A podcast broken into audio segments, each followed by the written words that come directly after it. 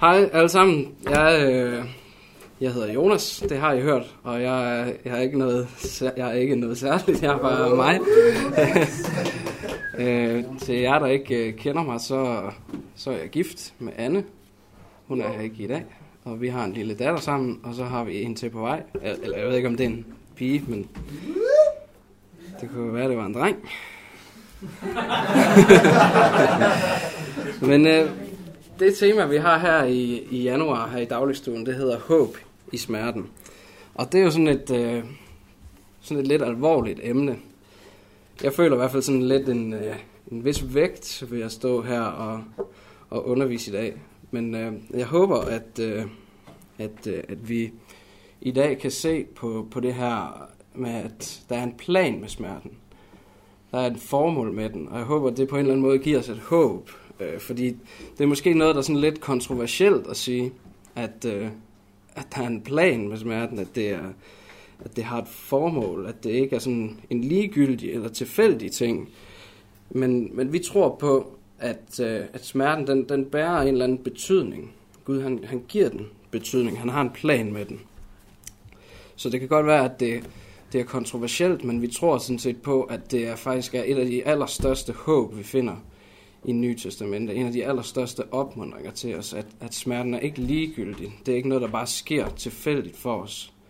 Det, det tillader Gud simpelthen ikke. Han, han vender det til det gode på en eller anden måde. Og det, det håber jeg, at det er en sandhed, som vi, vi kan blive opmuntret i, fordi her i livet, der, der er smerte bare noget, som vi tit oplever. Og så er det vigtigt, at vi på en eller anden måde er klædt på til at og bevare håbet, når, når vi møder den. Så lad os bare lige starte med at, at bede sammen, okay? Så jeg beder. Kære far, jeg ønsker bare at takke dig for det håb, vi har i dig. Tak, at du ikke er en, en Gud, der bare ser på, men at du er hos os, selv når det gør ondt. Og Jesus, jeg beder dig om, at øh, du må komme til alle, der der føler smerte i dag. At du må hjælpe dem i deres frustration, i deres sorg. Bær dig om, at øh, i aften det må være et ord til, til dem og til os andre.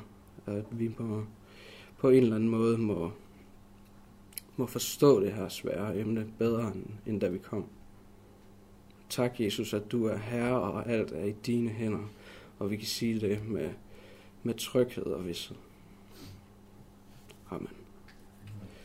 Så som sagt, så tror jeg på, at det her med, at der er en plan med smerten, det er et af de største håb, som vi har som kristne. At, at Gud han er ikke fraværende, når vi lider. Rasmus han underviste øh, sidste gang om, om Gud, som forstår os i vores smerte. Jesus, som var en lidelsernes mand, han, øh, han, han oplevede en større smerte, end vi overhovedet kan forestille os. Han hang der på korset, og så tog han syndens straf. Han, altså, han hænger der og råber til Gud, hvorfor har du forladt mig? Og Gud har vendt ham ryggen, fordi at Jesus han er blevet al vores synd. Den smerte kan vi slet ikke forestille os. Men den forstår Jesus, og derfor forstår han os og er hos os i dag. Og det, det er vigtigt, at vi tager udgangspunkt i det, når vi skal tale om, at der er, at der er en plan med smerten. For vi hører ikke til, til en Gud, som, som bare forlader os, når lokummet det brænder. Eller, at han, han har ikke, eller at en Gud, der ikke har noget med det at gøre. Nej, tværtimod, der er et formål med vores smerte. Det er ikke meningsløst. Det er ligesom hovedpointen i dag. At Gud han er med os i smerten, og han er bag smerten på sådan en måde, at, at han vender det til det bedste for os. Og det, det er vigtigt at slå fast, hvor centralt et håb det er for vores tro. Gud han lader ikke tilfældigheder råde over os. Gud han håber ikke bare på det bedste. Nej, han er, han er aktiv i vores liv, og han støtter os gennem de her svære tider. Han har en plan for det, der sker. Og noget af det første, som jeg vil, vil fremhæve, som vi skal se på, sammen her, det er, hvor fantastisk en sandhed det er, at det netop er Gud, som er herre over vores liv. Fordi Gud han er god. Gud er god. Det er så vigtigt at starte der. For hvis Gud han ikke var god, så var det ikke en god nyhed, at han var herre over vores, vores liv. Det er sådan en fundamental tillid, som, som vi har som kristne. Det er, at Gud han er god. Han fatter kærlighed til os. Og det gør, at det faktum, at han er herre over vores liv, det, det gør jo, at det bliver en god nyhed. Hvis Gud han er alt igennem god, så han er, altså vi siger jo, at Gud han er vores far, han er kærlig og, og god over for os. Og det, det har vi jo alle sammen på en eller anden øh, måde mærket, når vi er kristne. Den her godhed og kærlighed. Det er derfor, vi tror fordi vi har erfaret den. Vi har oplevet den på en eller anden måde.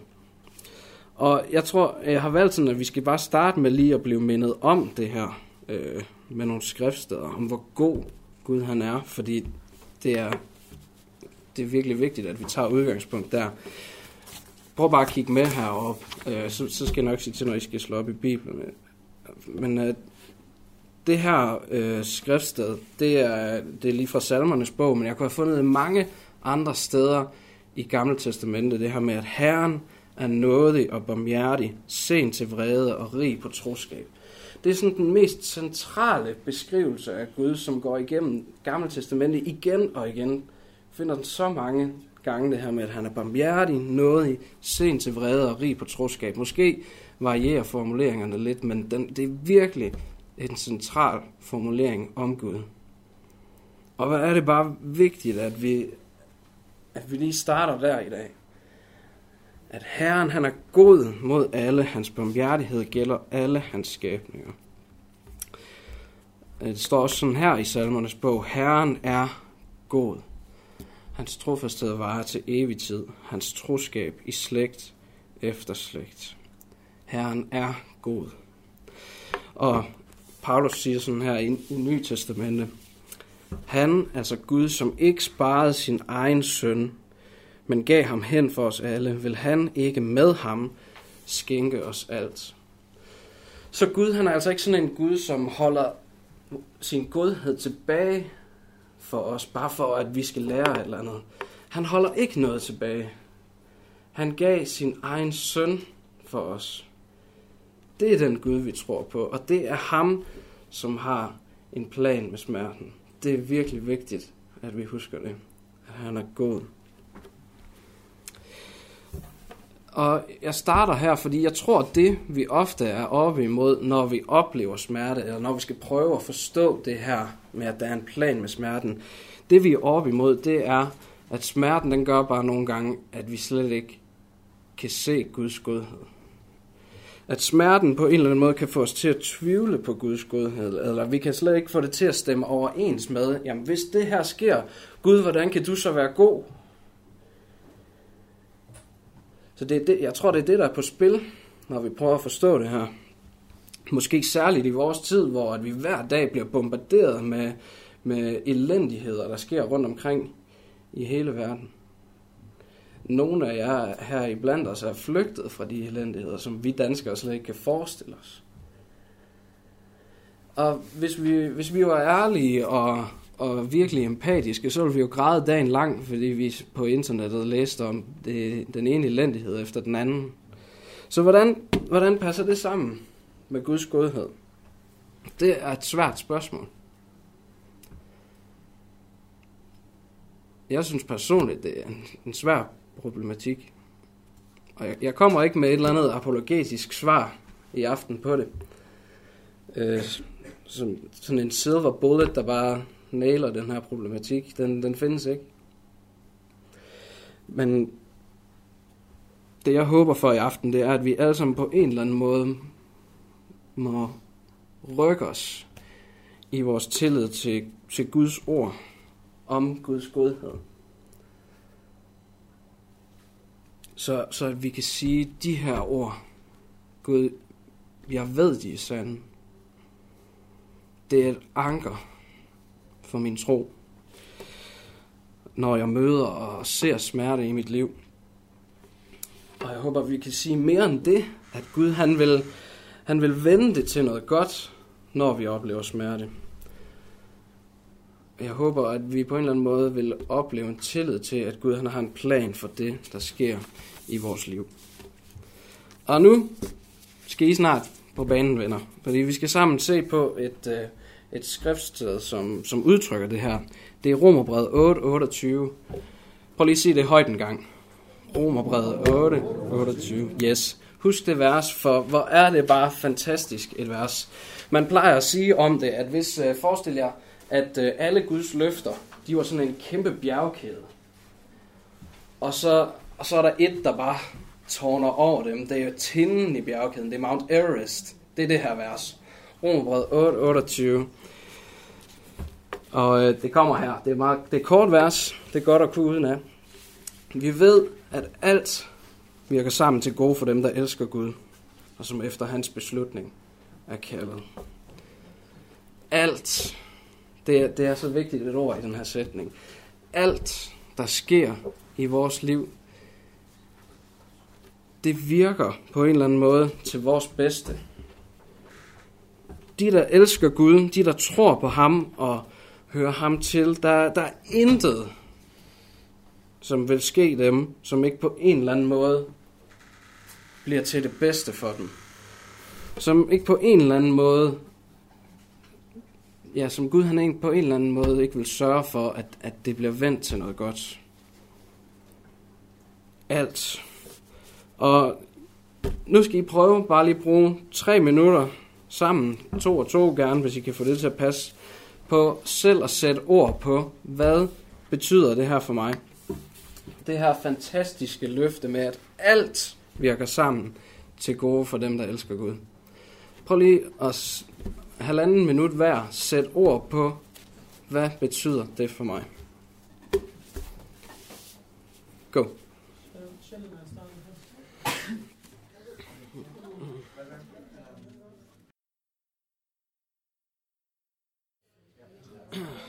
Okay.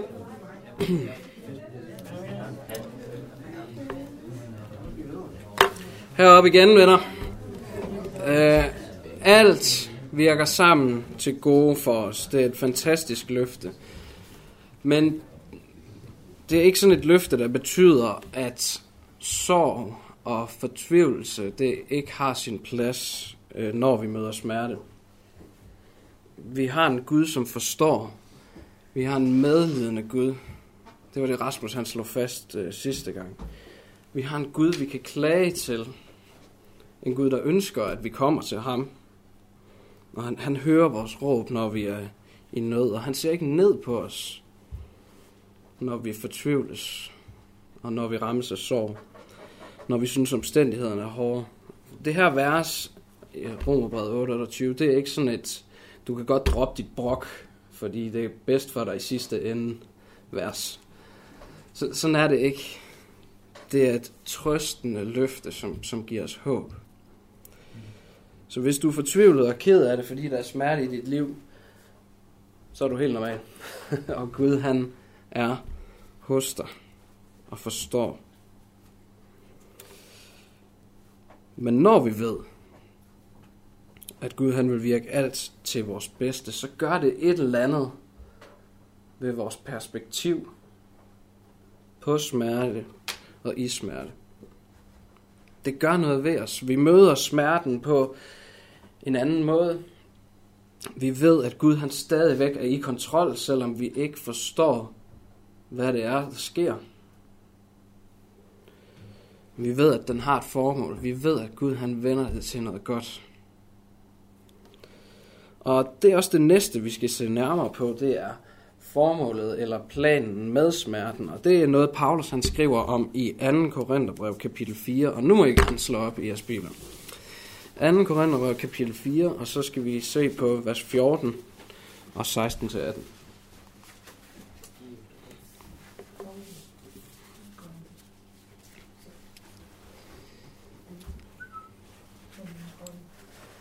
Yes, og I kan også følge med heroppe øh, til at starte med. Øh, og Paulus han siger her, vi ved, at han, der oprejste Herren Jesus, altså Gud, også vil oprejse os sammen med Jesus og lade os stå frem sammen med jer.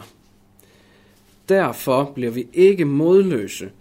For selvom vores ydre menneske går til grunde, fornyes dog vores indre menneske dag for dag. For vores lette trængsler her i tiden bringer os i overmål en evig vægt af herlighed. For vi ser ikke på det synlige, men på det usynlige. Det synlige varer jo kun en tid, det usynlige evigt. Så Paulus han starter her i vers 14. Lad os bare ikke lige gennemgå det her vers med at rette vores opmærksomhed på det, som vi går i møde som kristne, nemlig vores opstandelse med Jesus.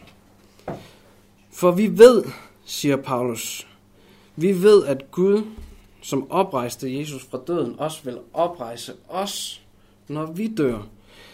På samme måde. Og så siger Paulus i vers, i vers 16, så siger han, derfor, på grund af, at vi ved, at vi skal opstå sammen med Jesus, derfor bliver vi ikke modløse. Vi mister ikke modet. Det håb, vi har, det håb, vi har til, at vi en dag skal se Jesus ansigt til ansigt, det gør noget ved os i det her liv. Det gør noget ved os, når vi møder smerte. Paulus han siger selv om vores ydre menneske, vores krop, alt hvad vi har, selvom det går til grunde, så, så sker der noget inde i os. Dag for dag, så fornyer Gud os. Hvor er det vigtigt, at vi får godt fat på det her, venner. At der er et skæld mellem det ydre og det indre. Det synlige og det usynlige. Hvor er det vigtigt. For vi lever ikke for det ydre, siger Paulus. Vi lever ikke for det synlige. Vi lever ikke for det, vi kan se. Men for det, vi ikke kan se. Det lyder måske mærkeligt. vi lever for det, vi ikke kan se. Men, men vi mister ikke modet når det ydre det er dårligt, når det er skidt, når, når vi møder smerte, så mister vi ikke vores håb, for smerten, det er kun noget, som hører det her liv til. Det her korte liv. Paulus han siger, at vi ser frem til noget helt andet, som, og det gør noget ved os. Vi ser frem til at opstå med Jesus. Det er det her usynlige, som vi ser. Vi ser, at der venter os noget helt fantastisk. Det her usynlige, som var evigt. Modsat det synlige, som kun var nogle af 70 år i gennemsnit. Det er ikke ret meget i forhold til en evighed. Så vores glæde er ikke afhængig af det her livs omstændigheder. Vi har sat vores lid til noget helt andet. Vores glæde er ligesom forankret i det evige liv. Vores forventning, vores håb, det er ikke afgjort af de ting, vi ser og oplever i det her liv. Men det er afgjort af det, som vi ser komme. Okay? Og så siger Paulus, at de her trængsler, som vi har i det her liv, Paulus han kalder dem for lette. De her lette trængsler. Og Paulus han kendte om nogen til det at lide trængsler. Han har døden nær flere gange, blev pisket, stenet, og til sidst så, øhm, ja, så blev han med al sandsynligvis øh, med al sandsynlighed halshugget. Det er lette trængsler, siger Paulus. Det er lette trængsler, som møder os i det her liv, sammenlignet med den her herlighed, som han taler om, som venter os i evigheden. Og de her lette trængsler, som vi møder i det her liv, er ikke ligegyldige, siger han, men de bringer en evig vægt af herlighed. Det græske ord, det er, det er, sådan, det er et rigtig aktivt øh, verbum, som, som betyder, at det producerer, det frembringer for os, det gør virkelig noget, de her trængsler. De er ikke meningsløse, de er ikke for ingenting, men de producerer noget for os. De har rent faktisk mening, og det de producerer, det er den her evige vægt af herlighed. Og det er måske svært at forstå, jeg fatter det ikke helt. Men det betyder i hvert fald, at der er håb, venner. For det er ikke for ingenting, det gør et eller andet. Det, det, det her liv, det kan godt være, det er kendetegnet af smerte af og til, men der er håb. For det er ikke for ingenting. Det er Gud, han har et formål med det. Paulus kunne have sagt, at øh, der, der venter en høst. Der venter en stor løn. Der venter den her evige vægt af herlighed. Og vores smerte er på, en eller anden måde med til at frembringe den her glæde, som vi ser frem til. Så det gør et eller andet, hvor mystisk det end kan være at prøve at, at forstå. Så, så er det det, vi ser frem mod. Det er det, vi venter på. Øh, det er det, vi håber på. En evig vægt af herlighed, når vi får Jesus at se ansigt til ansigt. Prøv lige at forestille jer det. Lige så konkret som jeg kigger på Rasmus og Jakob, så konkret skal jeg se Jesus. Wow.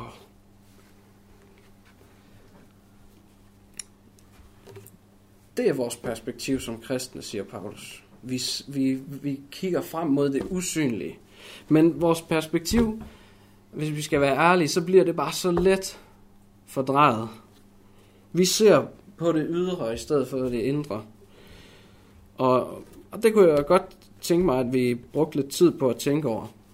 Gerne bare for dig selv. Øh, måske hvis du kunne skrive det ned, hvis du har en notesbog med, eller på din telefon, eller hvad nu. Ellers så kan du altid tale med din sidemand, som vi plejer at gøre. Men øh, prøv at tænke over det her øh, spørgsmål. Nu er det godt, I har teksten foran jer, tror jeg. Hvad er det, der kan fjerne mit fokus fra det, det Paulus han kalder det indre. Hvad, prøv at forestille dig, hvis X, hvis et eller andet skete, så vil jeg ikke kunne holde fokus på det indre. Så vil jeg ikke kunne bevare glæden i Jesus. Hvis det her blev taget fra mig, så var det en dealbreaker, Gud. Yes. To minutter.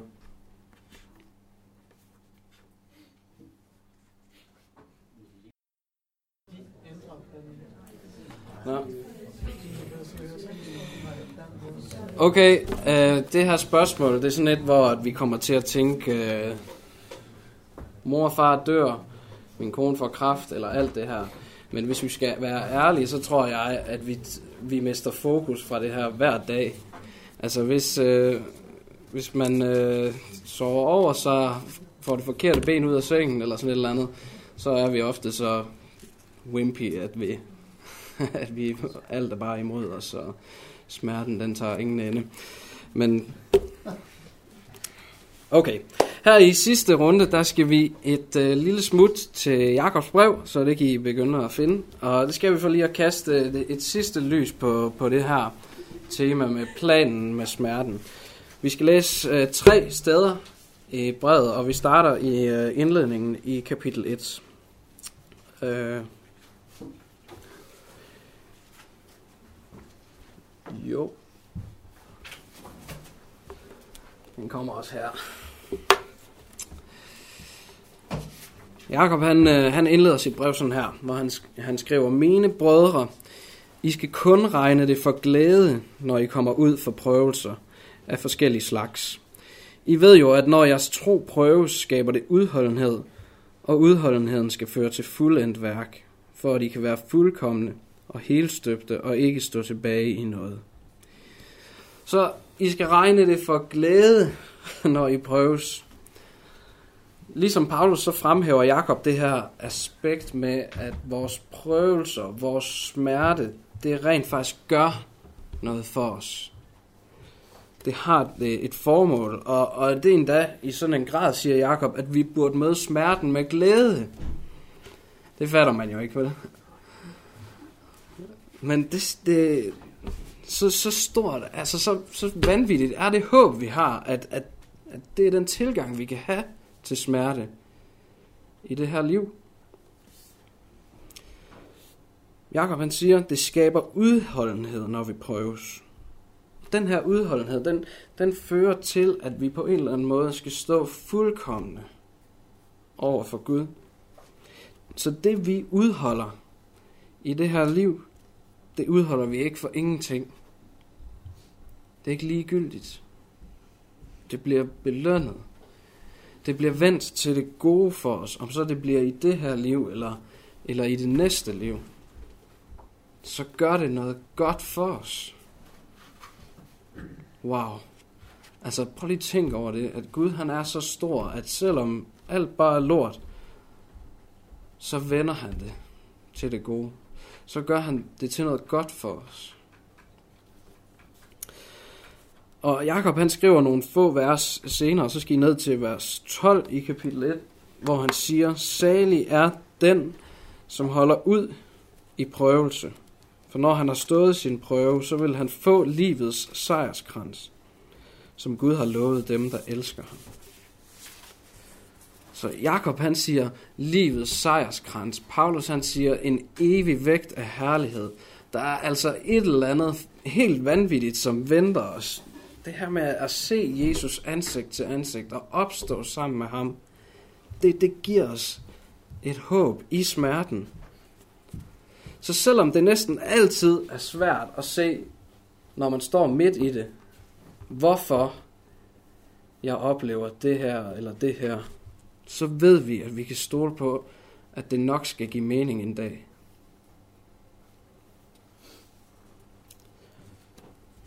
Gud han har en god plan for os.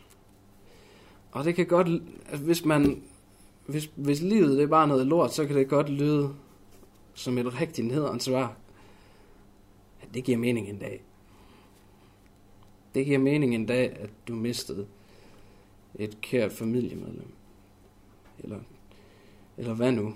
Det giver mening en dag, at, at du brækkede benet og aldrig kunne løbe igen.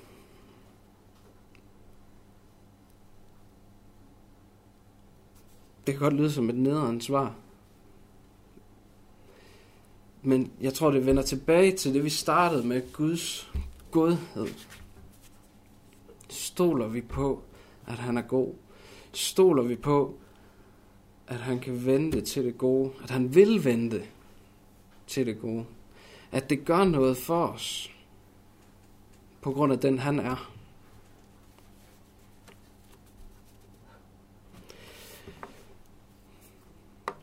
Det sidste sted, som øh, vi lige kigger på, det er så i slutningen af Jakobs brev. Vi skal om i kapitel 5, og så skal I finde vers 10 øh, og 11. Og Jakob han er i gang med at tale om at vente tålmodigt på, at Jesus kommer igen. Øh, på, ja, det, det tror vi jo på som, som, øh, som kristne, at vi har ikke set det sidste til Jesus. I'll be back. Og, og så, så øh, taler Jakob om at vente tålmodigt på det. Og så skriver han her i vers 10, Brødre, tag profeterne, som talte i Herrens navn, som jeres forbillede, når det gælder at lide ondt og bære det tålmodigt. Vi priser jo dem salige, der har holdt ud. I har hørt om Jobs udholdenhed, og har set, og det er en lidt anden oversættelse end den I læser, har set det udfald, som Herren tilvejebragte for ham, for Herren er barmhjertig og rig på noget. Så Jakob han siger, se på profeterne som et forbillede, når det gælder om at leve et liv med lidelse, og så bære den her lidelse tålmodigt og være udholdende, mens at smerten er der. Så siger han, for dem, der holder ud, dem priser vi salige. Dem, dem opmuntres vi af, dem glædes vi ved på en eller anden måde. Og de her profeter, det kostede altså ofte dem livet at adlyde Gud. Det kostede dem livet at, at følge efter ham. Så heads up, et liv, hvor vi følger efter Jesus, det er ikke et liv, som er uden smerte. Det er ikke et liv, der er uden tab. Profeterne, de er vores forbillede, og der vil bare være svære tider, der vil være prøvelser. Men, siger Jakob, vi kan bære dem tålmodigt. Vi kan holde ud, fordi vi ser hen til Jesus. Fordi vi venter på ham. Ikke? Det er det, der er konteksten for det her vers. Det er derfor, at vi kan bære de her lidelser. Fordi vi ved, at vi skal se ham igen. Og vi ved, at det gør noget for os, det her. Og så siger han, for I har hørt om Job. I har hørt om Jobs udholdenhed, og har set det udfald, som Herren til vejebragte for ham. Så Jakob han fremhæver Guds handlen bag og, og formål med Jobs lidelser. De fleste af jer kender sikkert historien om Job. Ikke? Job han, øh, han var en mand. Han var manden, der havde alt. Men han blev manden, fra hvem alt blev taget fra. Alt blev taget fra Job, og han måtte udholde en kæmpe smerte. Men han udholdt den også. Og så siger Jakob, Jakob han bruger det her, nu, nu, bliver, det, nu bliver det lidt nørdet, bare en lille smule. Der er sådan et græsk ord, som Jakob han bruger, som hedder telos. Og det er det ord, som Jakob han bruger til at beskrive Guds medvirken i Jobs smerte. Det, det betyder, at, at på en eller anden måde, så var der tale om Guds formål. Eller Gud han havde et eller andet udfald for øje i forhold til det, der skete for Job. Han siger også, det var Herren, der tilvejebragte det for ham. Gud, han, han vendte den her smerte. Han havde, han havde en plan med den, og han vendte det til noget godt. Han havde et klart formål, et klart udfald i tankerne for Job. Og, og derfor er det en opmundring at huske på Job, ikke? Fordi Gud er barmhjertig og rig på noget. Han vender det til noget godt. Selv for Job, der mistede alt. Så Gud han har, at, og ja, det, det er godt at huske på det her, fordi Gud han har også et klart formål for, og et klart udfald for øje i forhold til dine og mine prøvelser og smerter i det her liv. Det er ikke formålsløst. Og når vi husker på, at Gud han er barmhjertig og rig på noget, så kan vi med løftet pande bære de her smerter med tålmodighed og udholdenhed, som Jakob han siger, fordi vi ved, at Gud han har en plan med det. Da Gud han har det her telos, han har det her formål, han har, han har tænkt det ud.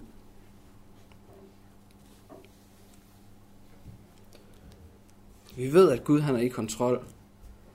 Vi ved, at, at han er god. Og vi ved, at vi snart skal se ham ansigt til ansigt. Og det giver os håb i smerten. At vi skal, meningen med det her liv, det er, at vi skal se Jesus. Så, som afslutning, der skal, vi, der skal I prøve for jer selv. Det er forbudt at snakke med hinanden den her gang. Og der bliver stille, og det bliver akavet, og det er helt okay. Det gør ikke noget. Men I skal prøve at overveje det her med, om I har oplevet først at kunne se Guds telos, Guds formål, efter at du egentlig var gået igennem en hård tid. For jeg tror ikke, at Job han tænkte, mens alt blev taget fra ham, at ah, det her, det, det skal nok gå godt. Det bliver fedt, det her. Det, det er jeg sikker på. Det tænkte Job ikke. Det er så svært at se formålet midt i smerten, og det er okay. Men prøv bare at lade den her sidste tid til refleksion være en tid, hvor du måske får øje på sådan et, en periode i dit liv, hvor du først bagefter kunne se pointen med det. Og lad det fordybe din tillid til Gud. For vi tror på, at Gud han har en plan med smerten, og vi tror på, at Gud han er en trøst i smerten. Så to minutter, og så er vi færdige efter det.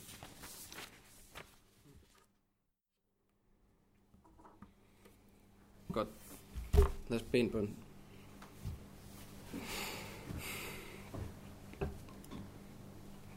Kære far, tak at du er herre. Tak at du har dine formål, og at de formål er gode for os. Jesus, jeg beder dig, kom med din trøst og din fred til dem, der lider nu. Til dem, der er fortvivlet nu. Og Jesus, jeg beder dig om, at vi, vi ikke må blive stille over for dig, når vi møder smerte, men at vi tværtimod må komme til dig med al vores tvivl, velvidende, at du omfavner os. Jesus, vi takker dig for din almægtighed, din storhed og dit herredømme over vores liv. Tak, Jesus, at vi er i dine hænder. Jeg beder dig bare om, at øh, du må indgive håb og tillid i et hvert hjerte, der er her i dag. Håb og tillid til dig. Jesus, fyld os med en længsel efter at se dig ansigt til ansigt på vores sidste dag. Hjælp os at leve vores liv for den dag, så vi alle her skal se dig. Tak for din nåde, og tak at du banede vej til dig selv på korset, Jesus. Tak at du tog vores skyld, vores skam, og at der ikke længere er nogen fordømmelse i dig, men at vi frit kan komme til dig. Jesus, vi elsker dig. Vi beder i dit navn. Amen.